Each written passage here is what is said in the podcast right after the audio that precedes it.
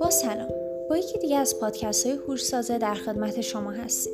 امروز می‌خوایم راجع به هوشمندسازی ساختمون صحبت کنیم.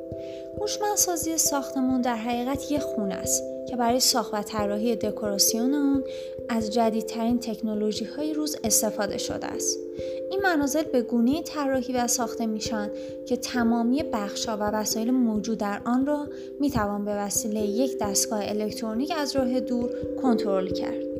اگرچه هوشمندسازی ساختمان در ایران سابقه طولانی ندارد اما در سالهای اخیر بسیار مورد توجه قرار گرفته است و طرفداران بسیار زیادی پیدا کرده است امروزه شرکت های زیادی در ایران هستند که خدمات هوشمندسازی ساختمان را به مشتریان خود ارائه می دهند. همچنین از انواع ساختمان های هوشمند می توان به سیستم خانه هوشمند بیسیم و سیستم خانه هوشمند شبکه سیمی اشاره کرد.